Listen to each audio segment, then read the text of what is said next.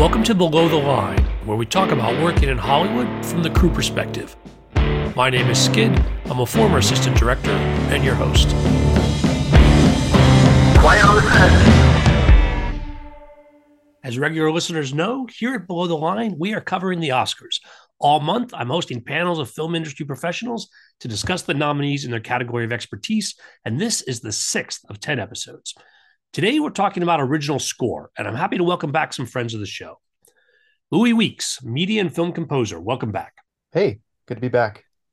Also back is Chris Molanphy, chart analyst, pop critic, and host of the Slate podcast Hit Parade. Chris, glad you're here. Glad to be back, Skid. And joining us for the first time, Jenny Armand, an executive producer and music supervisor with more than 15 years working in the music industry. Welcome. Thank you. Thanks for having me.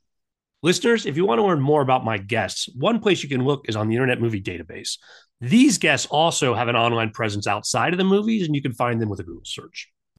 The five films recognized for achievement in music, written for motion pictures, also known as original score, are All Quiet on the Western Front, Babylon, The Banshees of Inisherin, Everything Everywhere All at Once, and The Fabelmans. We're going to discuss them in that order, and spoilers for the films are possible, so consider this a warning. Additionally, I'm offering my apologies in advance in case I mispronounce the names of any nominees. First up, Volker Bertelmann for All Quiet on the Western Front.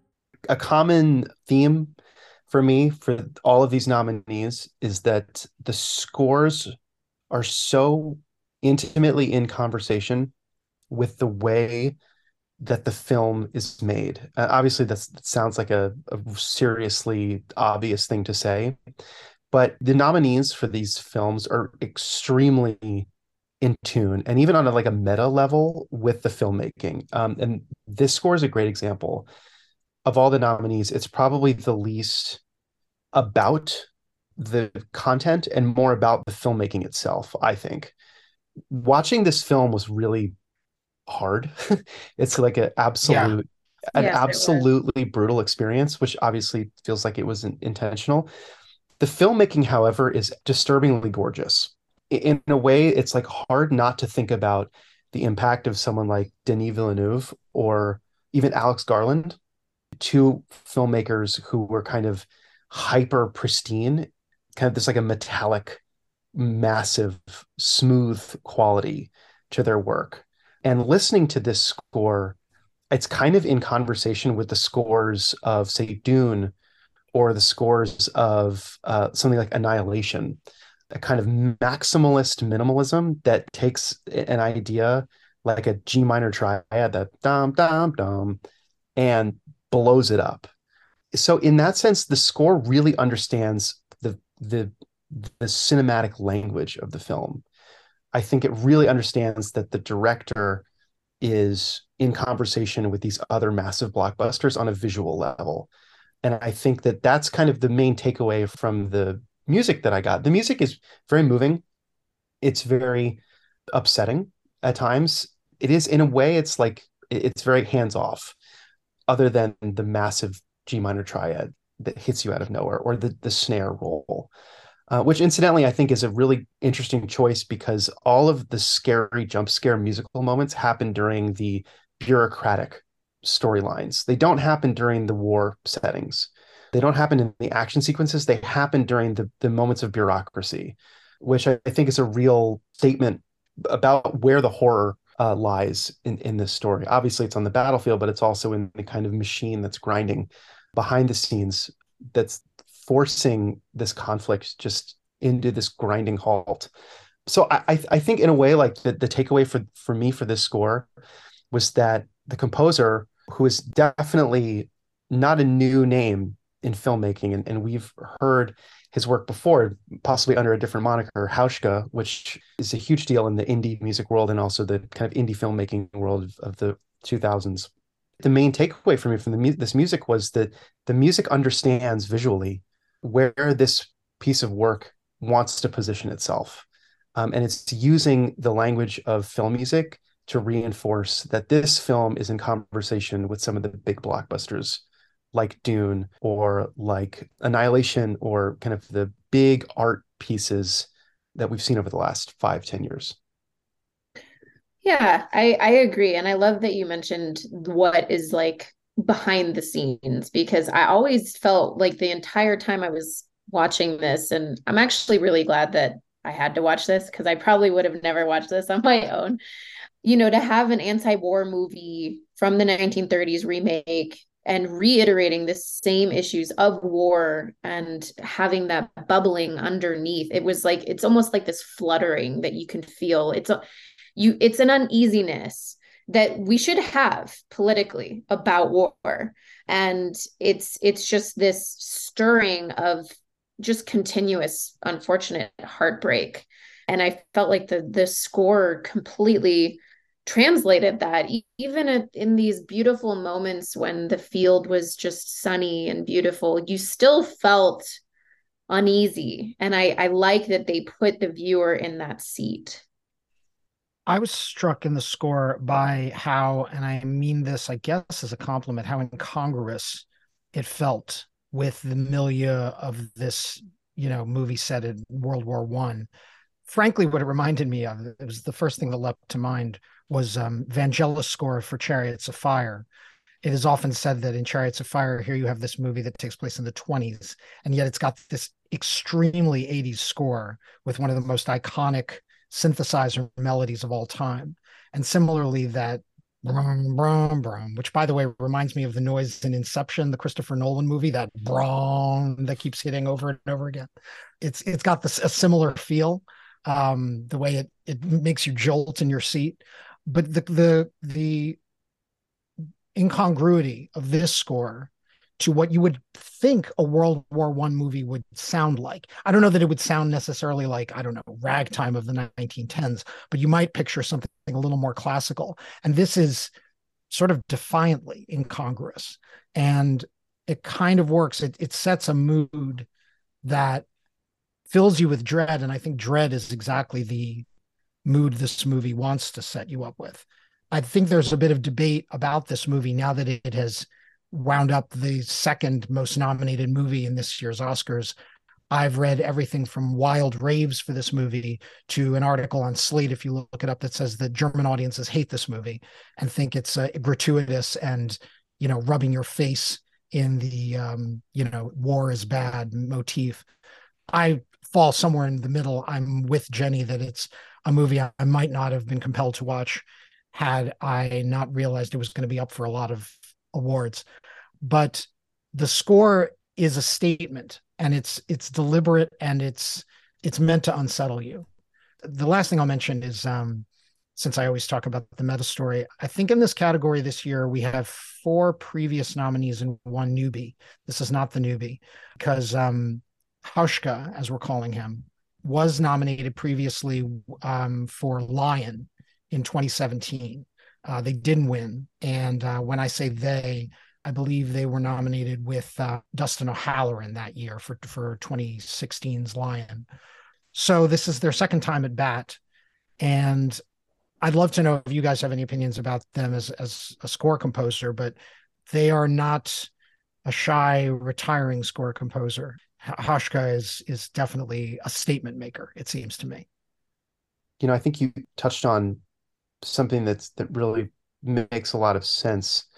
Volker's work is both in the film space, but also in a kind of commercial space as well. Volker's worked with some of the leading like sample makers.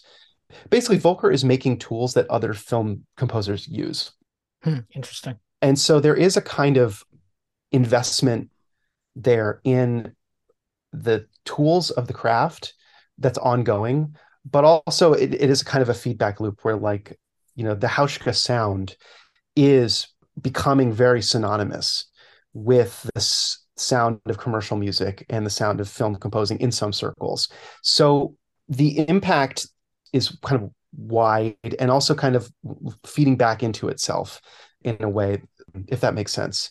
I think also that what's interesting about this score is that it takes a very contemporary approach of what you know Jenny and I we've, we've called like the signature sound approach, where sound departments will kind of blur the lines between sound design and compositional elements in the way that they're repeated or used. Um, and that triad really feels kind of like a piece of sound design. And it's used as a kind of punctuating sound moment as opposed to like a tr- typical piece of music that develops and has different iterations and kind of um, unfurls in musical ways. And so I, think that it makes a statement about the story when it uses that, but it also is very much in conversation with contemporary film composition techniques. There's something about it that makes it feel this is very 2020s to me, which, you know, could be really good. It could also hurt the film in the next couple of decades. I think you're right. It doesn't sound like a World War One movie, and there's probably a statement behind that, but it does date itself in the moment right now. The question is, is it abstract enough for future audiences to feel the feeling of that sound rather than hearing, oh, there's that signature sound, the Brahm that we, you know, like the Inception sound. The thing that audiences have, come to pick up on um, these techniques. And, and so, like, I think that this use of it is on the more musical side. And so I think it's it tends to age better. But we'll see. I mean, that's that's the risk of doing a score like this is that it is very effective in the moment, but it might date itself. Yeah, and I agree. I mean, Hauschka slash uh, Volker in their earlier career, they collaborated with a lot of very um, experimental classical, neoclassical artists like the Kronos Quartet and Mum and Calexico. So like there's a lot of outside influences that are incredibly subtle in this score. And it comes out in very small moments, just playing off of what you're saying, Louis, as far as just like the the signature drone versus those quiet moments. For instance, when he when one of the the main character is looking up at these, you know, big uh, missiles and bombs going off in in the sky and it's this beautiful moment where it's his first night there he's reflecting on almost like fireworks and it's this very subtle undertone that you can feel like something woven into it that is a new approach to something that's already been done and that's why i really liked it I also think that we should talk about how the Hauschka sound is pretty synonymous with prepared piano there's just the practice in music of sticking, for lack of a better term, whether precisely or imprecisely, objects into a piano to create a more percussive kind of extended technique sound. This is, you know, something that John Cage did, and and it's part of the 20th century sound. It's very interesting to me that prepared piano wasn't in this film because if I was Volker and this was my thing, and I was given a film about the early 20th century the end of the like the romantic era coming to a screeching halt like i can't think of a better image than a messed up piano right. you know s- screws and nuts and bolts inside a piano and maybe that's because i'm too literal and but the impulse to not do that is interesting and i think it maybe signals a, a, a difference in approach. Whether we refer to this artist as Hauschka or Volker, it's the same artist, different pen names and it's often interesting to me when some artists decide okay this material is going to go into this pen name and this material is going to go into that pen name. I think it's a conscious decision but it, it tells you a lot about the, the frame of mind and the, the artistic goals of the musician anyway it, that's kind of an aside but i do think that it's this is a very different score from say like little miss sunshine which is one of my favorites and also a hauschka score but you can just see a kind of evolution both of of the form and also of the artist if you look at those two back to back. Next up, Justin Hurwitz for Babylon.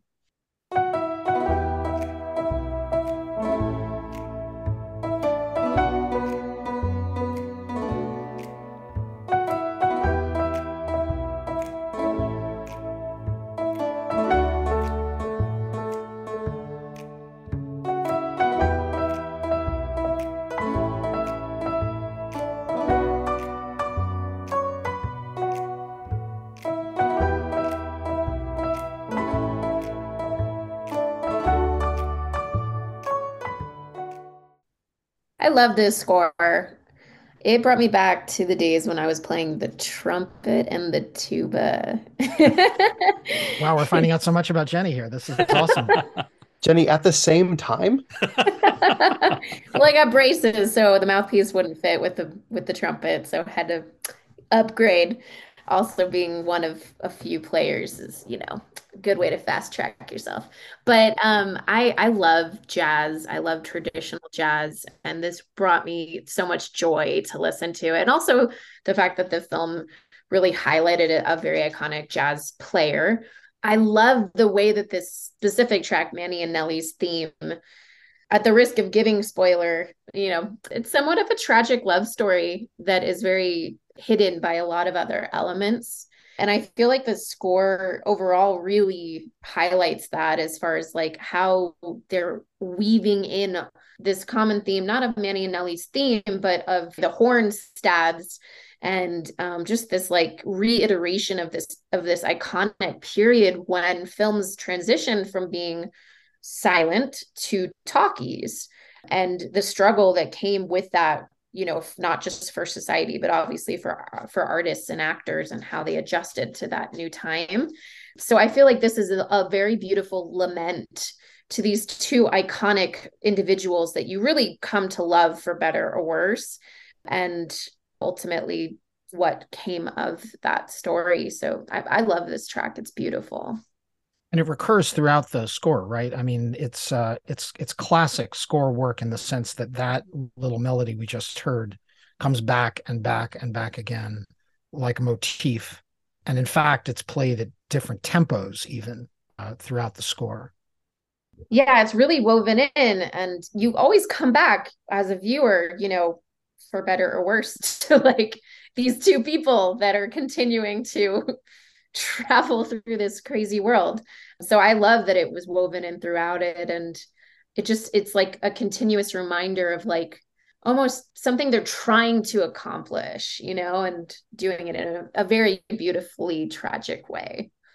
yeah, I mean, I th- I think that if I had to sum up what I think this film is saying, which is very hard because like that crazy hollywood there's a lot going on in this movie. It's a lot. Um, I, I feel like the takeaway statement is like they don't make them like they used to, right? And the film is kind of like unsure about its role in that.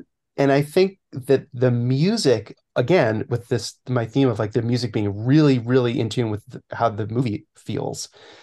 I think the music is deeply torn about they don't make them like they used to when it comes to film scores. I say that in the sense that like there's something really, really old school about this score in the sense that it really heavily features soloists. Old film scores, they like absolutely lived and died by the performances of a few unnamed individuals. You know, there are scores out there that would not exist if it were not for the session trumpet player who everybody wanted and they got them and it's now okay now it sounds like um now it sounds like alien or like okay now it sounds you know what i mean there's this culture of featured soloists that go uncredited for the most part but that absolutely like the composers rely on to make it sound like a hollywood thing. That's a jazz thing too and it's a it's a film old film score thing too. So this film has that in spades especially in the party sequences. And it's it's so cool and it's so old school. But there's other parts of it too that are like really really contemporary in terms of the ways that it references dance music and the ways that it references a kind of like funhouse mirror version of like house music there are some sequences it's very repetitive it's very loop like all of these things happen from contemporary technologies like the computer and jumping way ahead to the end of this film spoiler alert talk about that because I feel like that's the key to how this movie feels about the past and the future. Yes, it, it's unclear. Um, this montage at the end, it's hard for me to tell if the film is saying, uh, we ruined it. We had a good thing going and we we messed it all up, you know, and like here's Avatar, and like here's, or is it saying, holy crap, the movies are amazing, and um, look at the technology that we have has changed, but like the feeling is still the same. It's unclear to me because the film is so deeply cynical and kind of aspirational at the same time it's very hard for me to tell if the movie thinks that they don't make them like they used to, or like we're doing great. Let's keep this party going just with the tools that we have available to us. The music, similarly, I think is kind of asking the same question. Is the score like in these moments of, you know, like Coke Room, uh, for example? Let me play a little portion of that for our audience.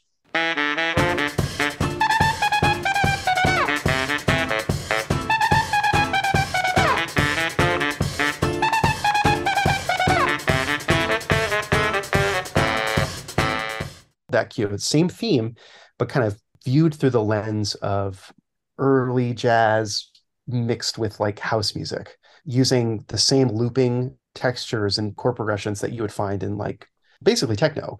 In, in that way, this film is very much like the visuals we're seeing and like the story we're seeing a kind of just giant question mark. Like, is the technology that's available to us allowing us to make the art of old, or are we like kind of past that era and like the characters who like lost it all once the talkies hit like we're just never going back. I love that you say giant question mark because at the end there was a giant question mark above my head. I was like what did i just experience? That montage is crazy yeah. It made no sense but maybe it does based on louis' theory. I love that you pointed out as far as soloists because justin hurwitz is is just iconic for really spotlighting soloists with Whiplash, with La La Land. Like mm-hmm. he has really done a really amazing job at spotlighting something very strong and making it, you know, the entire part that really drives you in. I can't tell you the amount of times I've gotten references for Whiplash.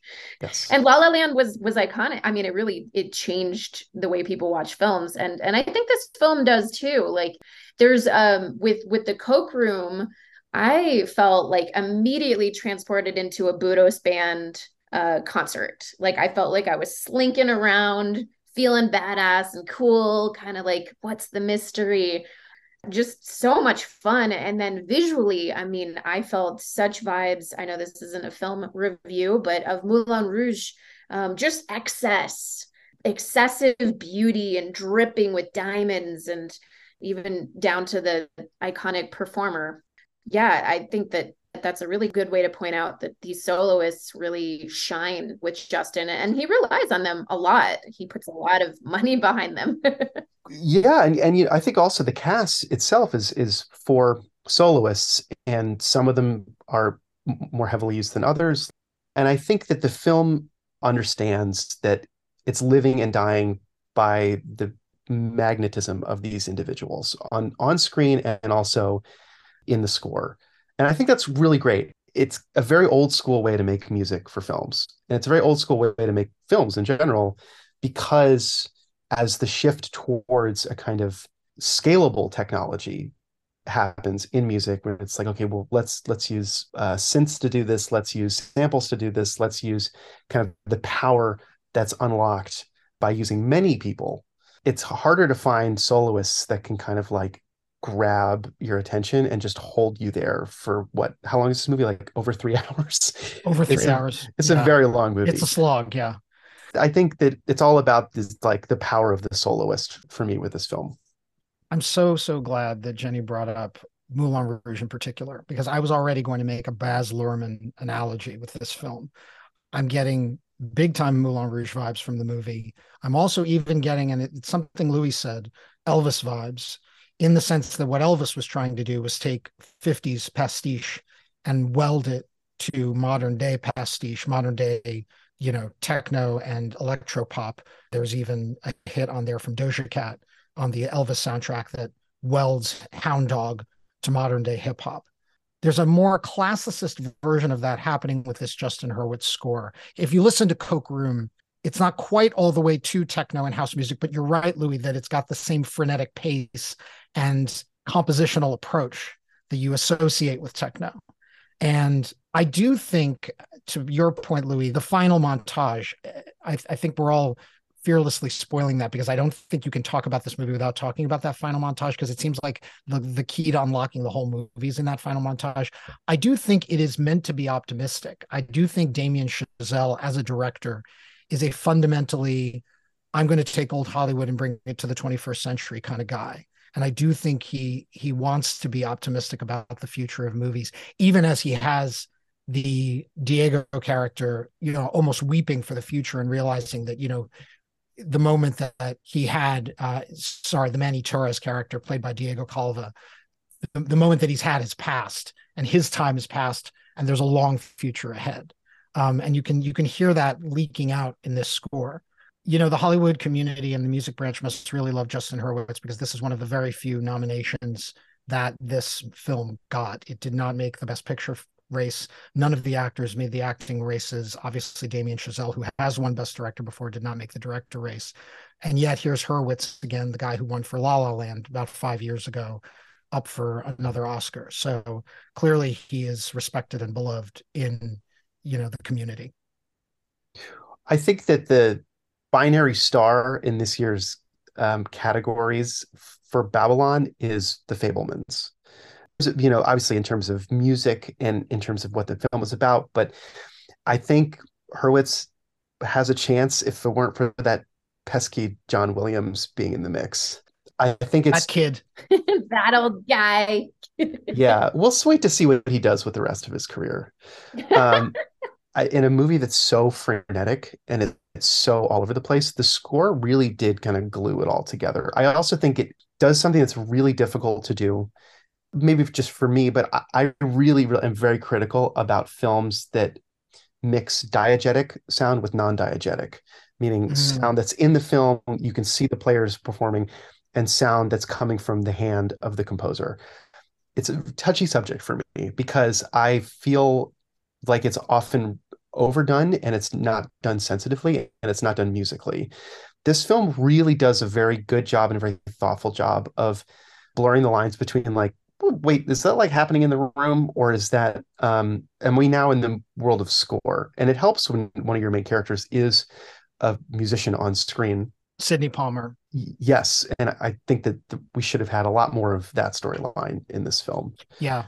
Uh, Jovan Adepo does a great job in the movie. I think he's wonderful. Incredible. And if any if there's any part of the movie that didn't turn over every stone it, it was that part. Agreed. so i mean maybe we'll get a sequel. That would be great. I wouldn't bet on it, but uh, no. My one last thought in terms of you know themes running throughout you know it's notable that the the the musical motif that we played at the beginning of this segment is called manny and nellie's theme because really those are the two characters. They're the through line for the whole movie and by the way manny is is the diego rivera character it's not the brad pitt character the brad pitt character is how they're how they tried to sell this movie because Mhm. he's brad pitt but really it's the uh, diego calva character and it's the margot robbie character who you follow throughout the film. And in a similar mo- way to the way a jazz motif works, and frankly, as you two would know better than me, the way a score motif works, that's the melody that belongs to Manny and Nellie and keeps recurring over and over again. And I, I do think that's very effective. Yeah. Also, did anyone get like Westworld vibes at all? Oh, that's interesting. This saloon scene, you know, in, in Westworld, I don't know. There's it's just this like this sad kind of like strong theme. Um, I also got like very like gypsy music and in waves, which kind of lines up with Nellie's character. I don't know. I always try to make comparisons of what I'm watching, but this was definitely very unique. And then the the classic film scenes as well, where um Justin Hurwitz just shines with his just like yeah when that butterfly lands on brad pitt's shoulder the music is doing exactly what it's supposed to do it's Hmm. just like perfect no notes you nailed it The third on our list is Carter Burwell for the Banshees of Inisherin.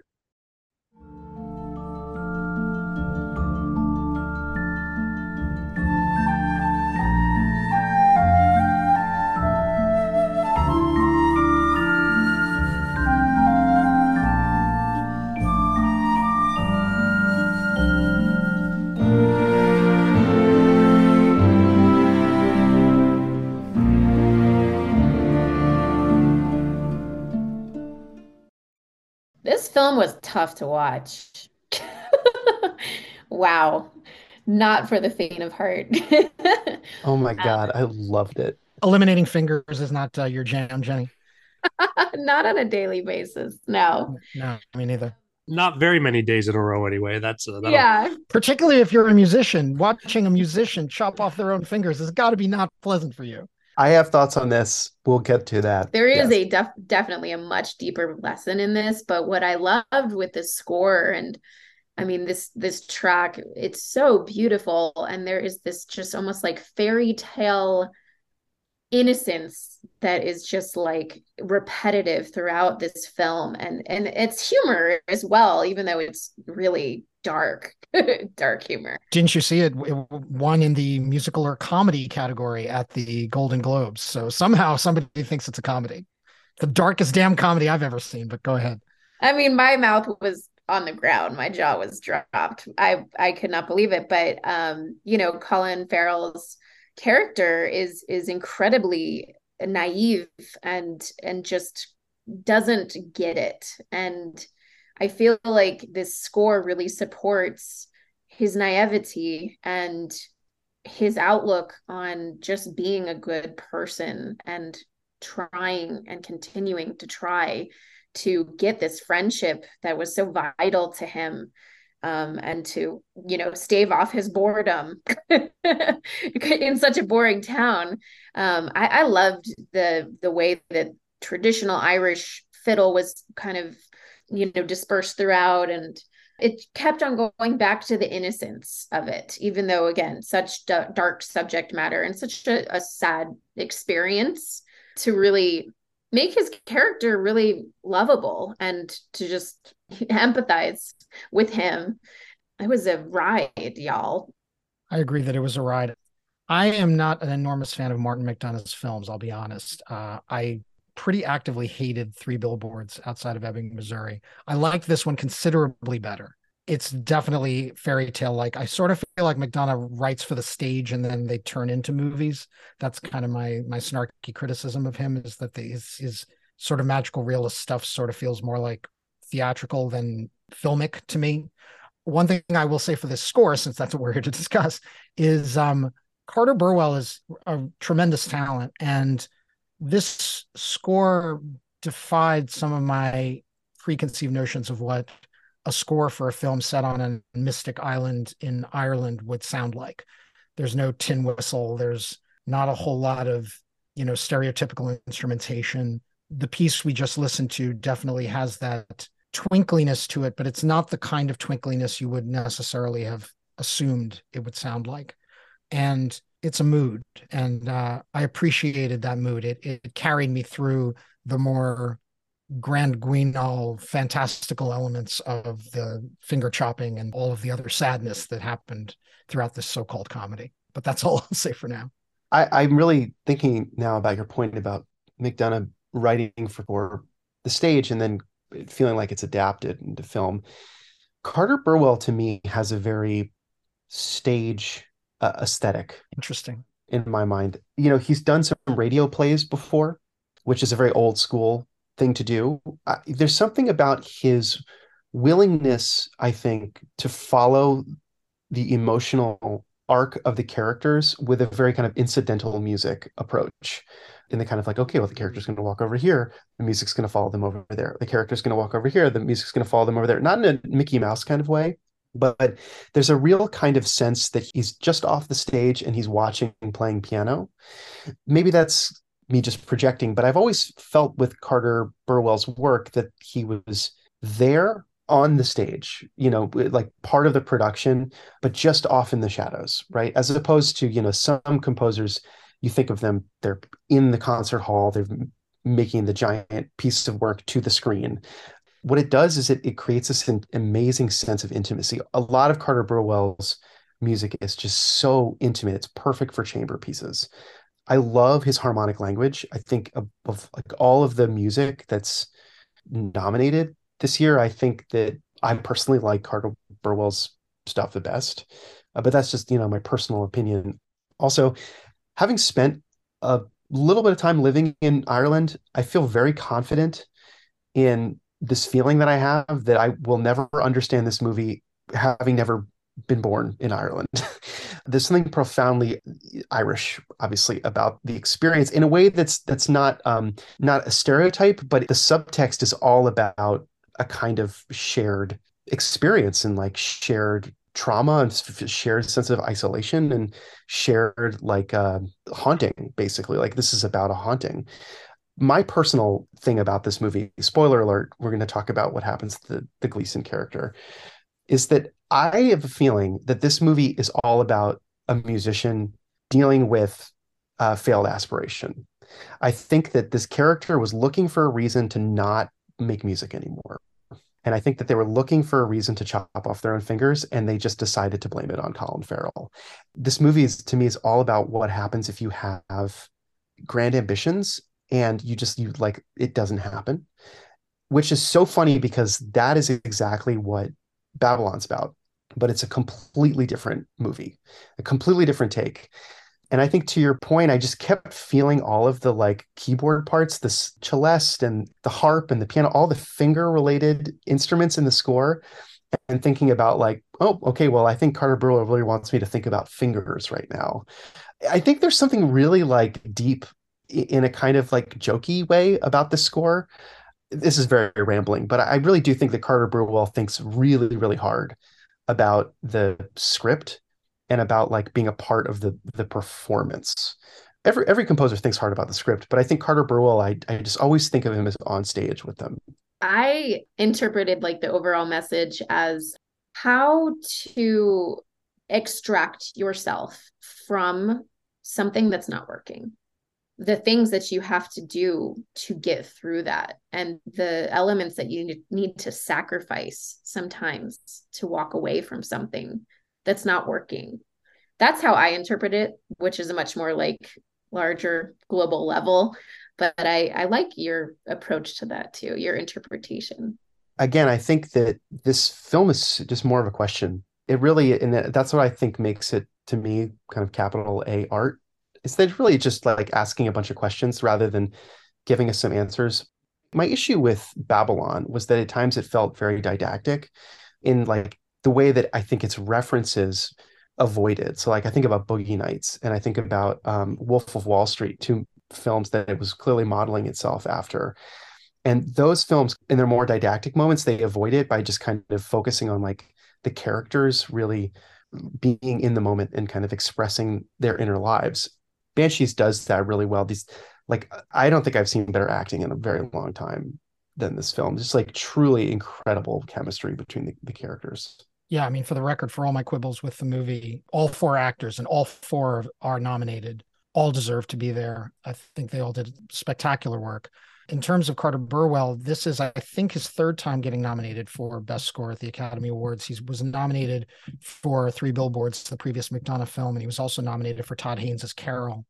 And to your point, Louis, about him being on stage with the production, if you will, I mean, he's worked on so many Coen brothers films. Mm-hmm. Directors seem to keep coming back to him. So he must be one of those score composers who partners so closely with the storyteller that they want to use him over and over again. There's a reason why I see Carter Burwell's name on all sorts of films I see every year around award season, whether they get nominated or not. He's going to win sooner or later.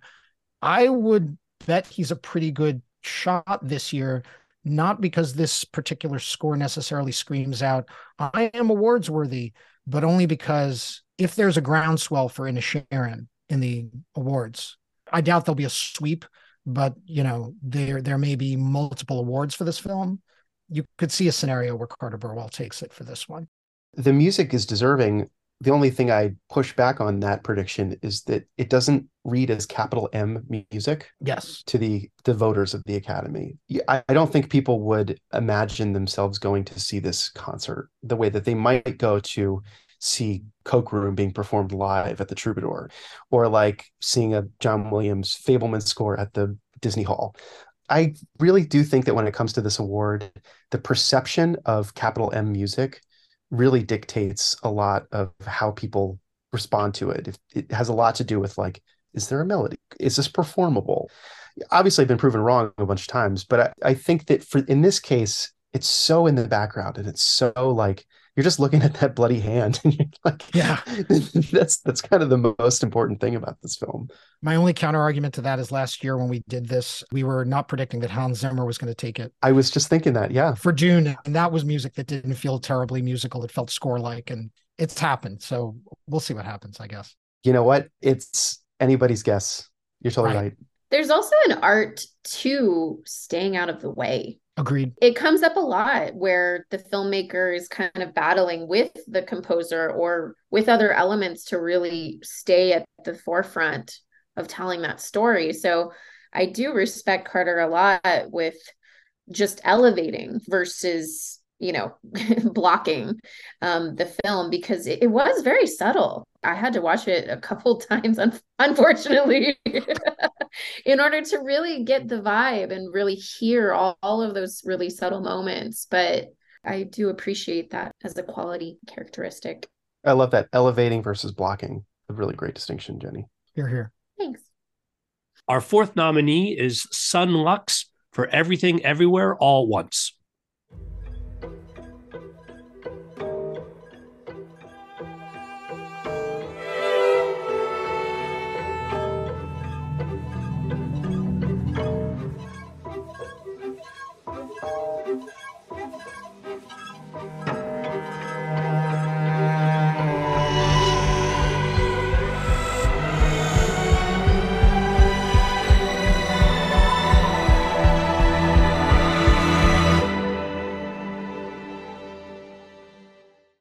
For those who are not aware, Son Lux is an LA based experimental post rock band composed of keyboardist and vocalist Ryan Lott, guitarist Rafiq Bhatia, and drummer Ian Chang. I don't know about you guys, but I think this is an obvious winner this year. but I'm ready to go to battle for that. I was doing some research about this film and it took Son Lux as a as a group 3 to 6 years to compose this. You can see it. I felt like Matrix vibes because it's basically like telling the story of multiple universes happening at the same time. I know that gives away a lot, but I actually looked it up and they gave the composer for the Matrix credit actually on this. So it's like kind of like tapping into all these things, breaking down di- different fragments, always having this like pulsating element that you can feel other things are happening all around you at the same time. I was blown away. And actually, a very funny story that I'll tell very quickly. I was in Amsterdam when I first saw this film. Hmm. and unfortunately, the subtitles were all in Dutch. So I did not really know what was going on in these very pivotal moments, but I did rush to the bathroom and ask a daughter and her mother what happened with the rock scene, what happened in the, the back alleyway. But the music really translated a lot of that. And it's, I mean, it is like a beautiful, deep K hole into magnificence for me. I think K hole into magnificence has got to be a quote somewhere. They should put that on a sticker on the score album. That, that- that is incredible totally brilliant. Jenny, I, I think this is such a cool score.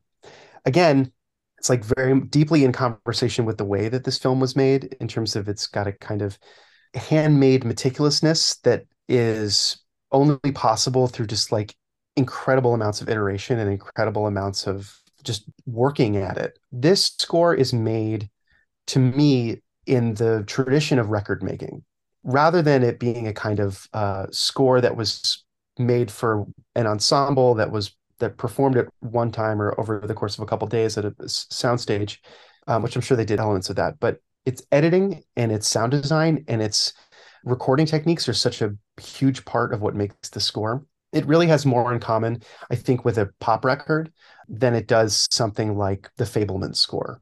Now that is again that's a tradition of electronic music and filmmaking that goes back as old as synthesizers, but I think that uh, it makes it unique in the category because it sonically is really more reminiscent of a kind of full broadband record. And it's produced that way and it sounds that way. I think that it just drips with energy and personality because of it. And it really is kind of an elevation of the form, you know, a kind of like an indie thriller or an, an indie adventure movie. I, I think that it's really charming and I think it's really cool. And it also is like also in, conversation with other Son Lux records too, which like Hauschka has some crossover with neoclassical world and there's a lot of of overlap there. To me, it's it's not as immediate. Um, it's well, let me put it this way: it's so crucial to the film, and it's so tied to the film that I think it's hard to imagine it without it. There are other pieces of music in this nominee list where you can listen to the piece of music and be like, oh, okay. You know, I, have actually heard a lot of people being like, I didn't like Babylon, but I listened to this to the score. You know, it's kind of hard to imagine doing that with this score, and I think that's that is a huge plus. I think it's like so wed to the film and it's so embedded in the story that it's just part and parcel of the film itself. Yeah, I think this may be my favorite of the five nominees, if if only for the sheer variety. First of all, the score is something like 78 tracks, and you know, some of them are like little incidental pieces of business, and some of them are full-blown songs. It's surprising how many of them are full-blown songs. Also, it should be noted, this is the only one of our nominees this year that also has a best song nominee. Um, so uh, Ryan Lott, the prime mover behind Son Lux, is also up for the David Byrne and Mitski song "This Is a Life," and that plays as a real song song to Louis' point, and that may well help this score in the you know final vote. Never mind the fact that Everything Everywhere has the most nominees of any movie. Uh, so if there's a sweep again, if it doesn't favor Inisherin, it could just as easily favor Everything Everywhere. But there's an indie pop vibe to this but also a sheer eclectic throw it all in the blender vibe to this that is absolutely in keeping with the spirit of the movie. the movie's called Everything Everywhere All at Once. This score is Everything Everywhere All at Once. And that's kind of what I love about it. There are some very beautiful pieces in here that are quite contemplative and still. And then there are manic pieces that, you know, are just lots of fun and kind of balls to the wall. And it all kind of works together. The only thing that I think might prevent it from from taking the win is to Louis' point. Do people view this as not song like enough? But I think the fact that it has a best song nominee on it, albeit not a hit, right? Like last year we were talking about the Encanto score having a hit on the charts. Mm-hmm. We're not talking about one of those this year, but still having a song by David Byrne and Mitski on your score album doesn't hurt in the running. Totally. And I love that you said put it in Blender because I totally feel that way too. Almost every single sound, aside from the very just like pure classical elements, was manipulated. I mean, they even foiled uh, violins and they took samples of Stephanie Hsu's uh, voice saying a bagel. And, you know, they're every single element just was manipulated and I love that. And and I love their collaborators too. Andre 3000 um, played five different tracks. The flute, he brought like six or seven different flutes to play. I can't believe Randy Newman had a song in there as well, and Moses Sumney. And then just like tossing in a Clair de Lune, you know, like there there is so much happening, and it is just a joyous ride. And obvious and why music as well like mm-hmm. your instrumentation you're looking at the pinky fight scene and you're feeling like a 70s like soul song like groove. I don't know it's it is just it is everything everywhere. And i i loved every minute. Finally john williams is nominated for the fabelmans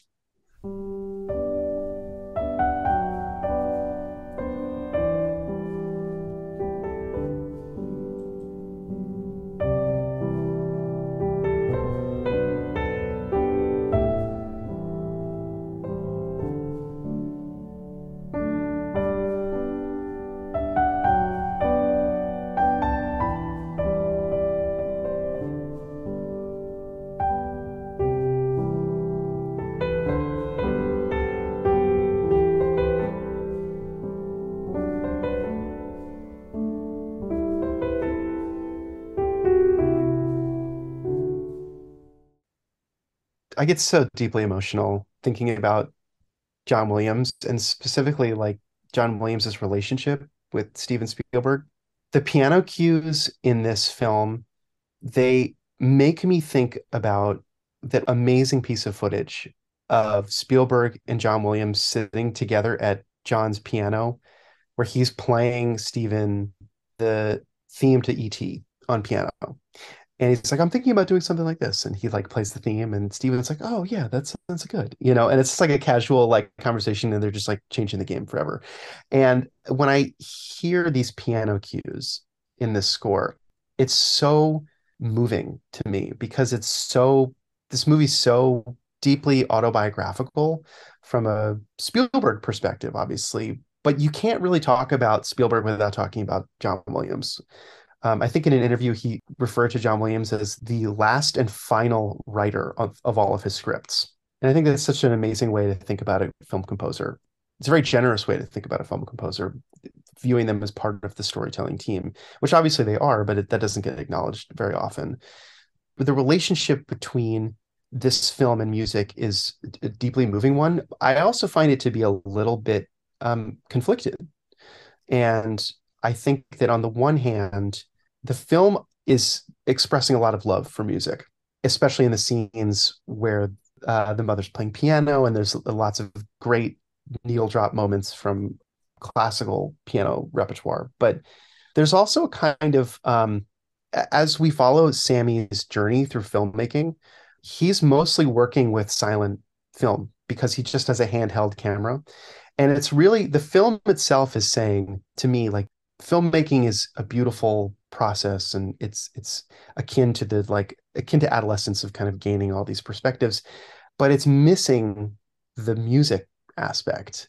And i just thought it was very interesting that in a lot of ways the film is like obviously you know pardon the phrase a love letter to film but it's missing the key ingredient or it doesn't acknowledge the key ingredient which is that the music is what kind of alchemizes all of the emotional material and I think if they try to do that. There's some scenes where Sammy is playing the record player while he's showing his films, and that's a good little like workaround.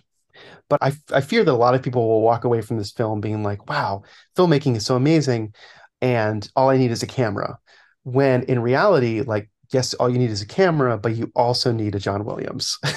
you know, you also need that genius on the other side sitting at the piano playing the ET theme for you. And i think that with that knowledge like th- that this movie really moved me like knowing that this this is all about steven spielberg as much as it is about john williams. But i think that the movie kind of loses that a little bit. Definitely. And i felt like actually the scored portion was very sparse very minimal. I do agree with you, Louis, as far as their friendship. Like you can hear the love and the celebration of Steven Spielberg's life with the Fabelman title track.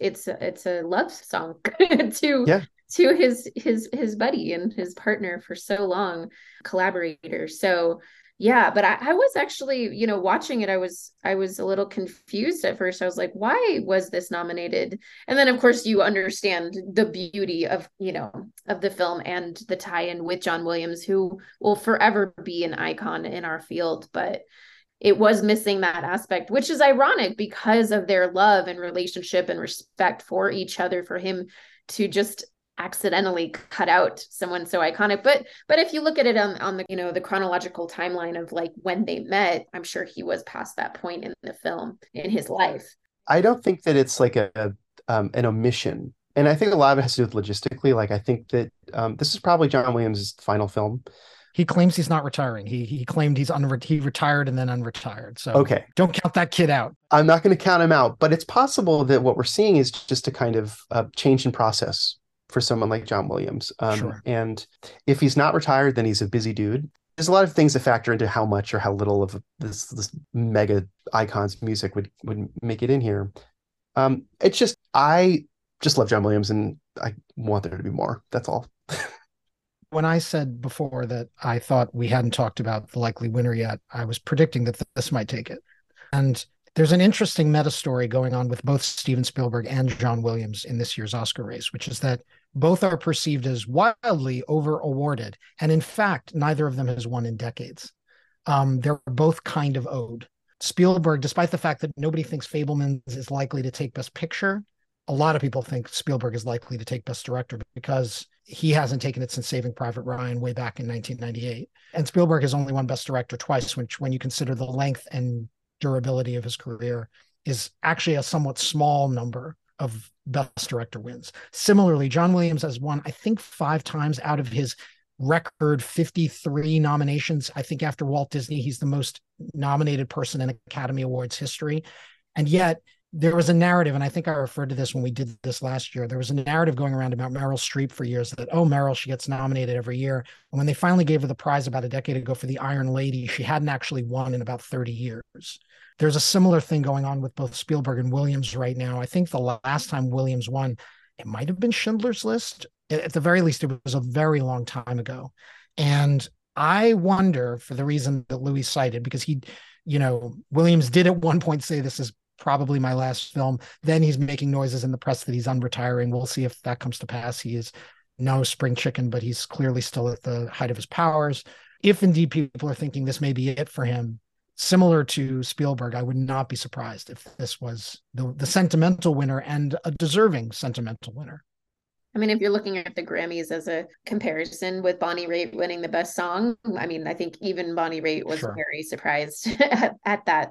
But there is a respect and levity to being there throughout the entire history of of, of a movement of trends and uh, continuing to rise above and have your own sound. And I, think it's really interesting, like the the contrast between everything everywhere all at once and the Fabelmans and how one really lynches onto new sounds, new experiences, new discoveries, and the other lynching on a very old, solid, beautiful friendship and love for the composing of, of film.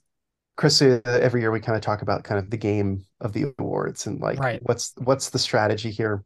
It's hard not to think about that, but with John Williams, it, with these awards, it's often hard to tell if is it for the film or is it a, like a lifetime achievement award where they're kind of making up all of the, the taking the summation of this person's body of work and and saying let's get them up on stage and and give them some hardware i think the score's great it's not like et or it's not you wouldn't call it iconic no, no, exactly. There's no theme here that's going to recur the way some John Williams themes. I mean, for crying out loud, the man wrote Star Wars. You know, like there are John Williams themes that will live on for centuries, and this is not one of them.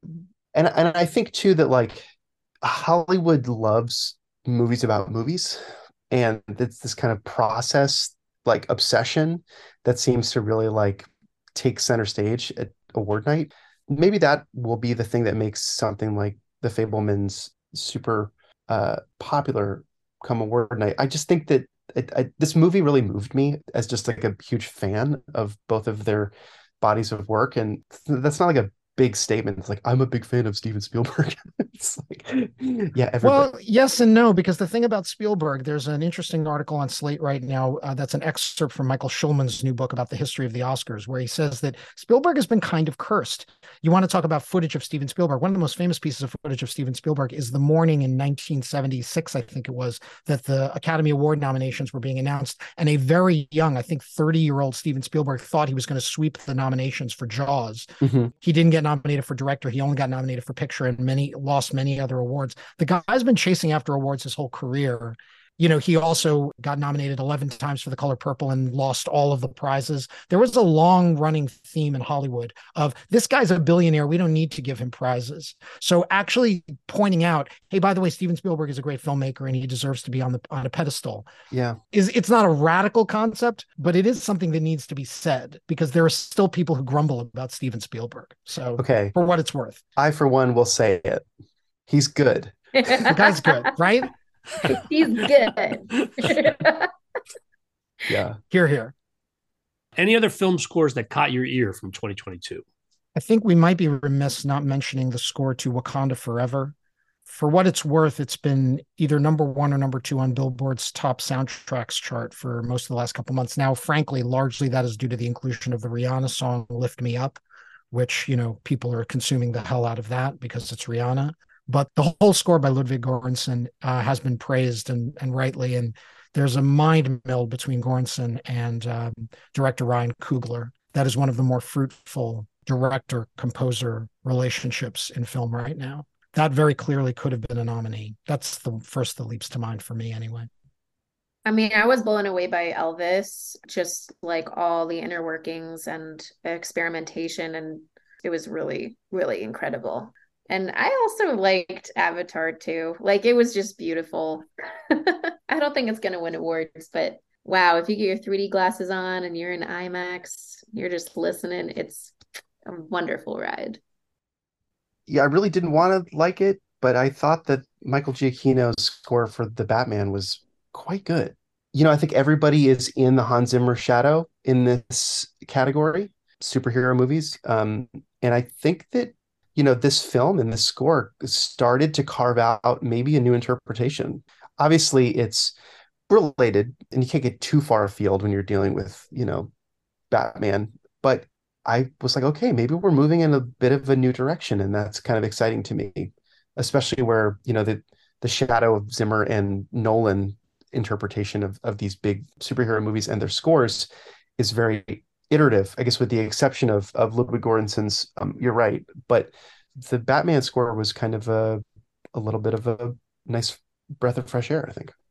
I co-signed that, and I was also impressed with the way the Nirvana song "Something in the Way" was woven into that score as a motif. I had a theme as I came out of that movie that that version of the Batman was trying to recreate the vibe of the mid 90s. It felt very much like Seven or a David Fincher movie from then. Mm. And I felt like the, the Giacchino score and the use of Nirvana was part of the sort of peak grunge aesthetic that they were going for. And I, I do think that score was very effective. It's a great point. And also, I think it knows what it's doing with the Zimmer stuff, where it's supposed to be in relation to that, because the Zimmer score, the famous da da, it does the third up and this one goes down. Da da. Interesting. And it's just it just lets you know like when they go up, we're going down. Huh. A lot of people were like, that sounds a little bit like Darth Vader's theme, which it's the same interval. And I think that was just distracting to a lot of people. But yeah, I just am a big dork for moments where composers are kind of chirping at each other from their films. On that note, we'll call it a wrap. Please don't tell any of my other guests, but this is always one of my favorite episodes. We won't tell anybody. This is the only podcast I do a year, so this is automatically my favorite one. This is one of my favorites because I get to pretend I'm a movie expert once a year. It's great. Yeah. and the homework is fun too. And the homework is really fun. This was fun. Listeners, I also appreciate hearing which episodes are favorites of yours. You'll find my contact info at our website, below the line one word dot biz. That's B I Z. More Oscar goodness awaits, so please subscribe if you haven't already. Thanks to Curtis Five for our music and John Juan for our logo. The logo is available on t shirts, mugs, and stickers at redbubble.com. To all of our listeners, I appreciate you. Please rate us wherever you get your podcasts and tell your friends. Thanks again from Below the Line.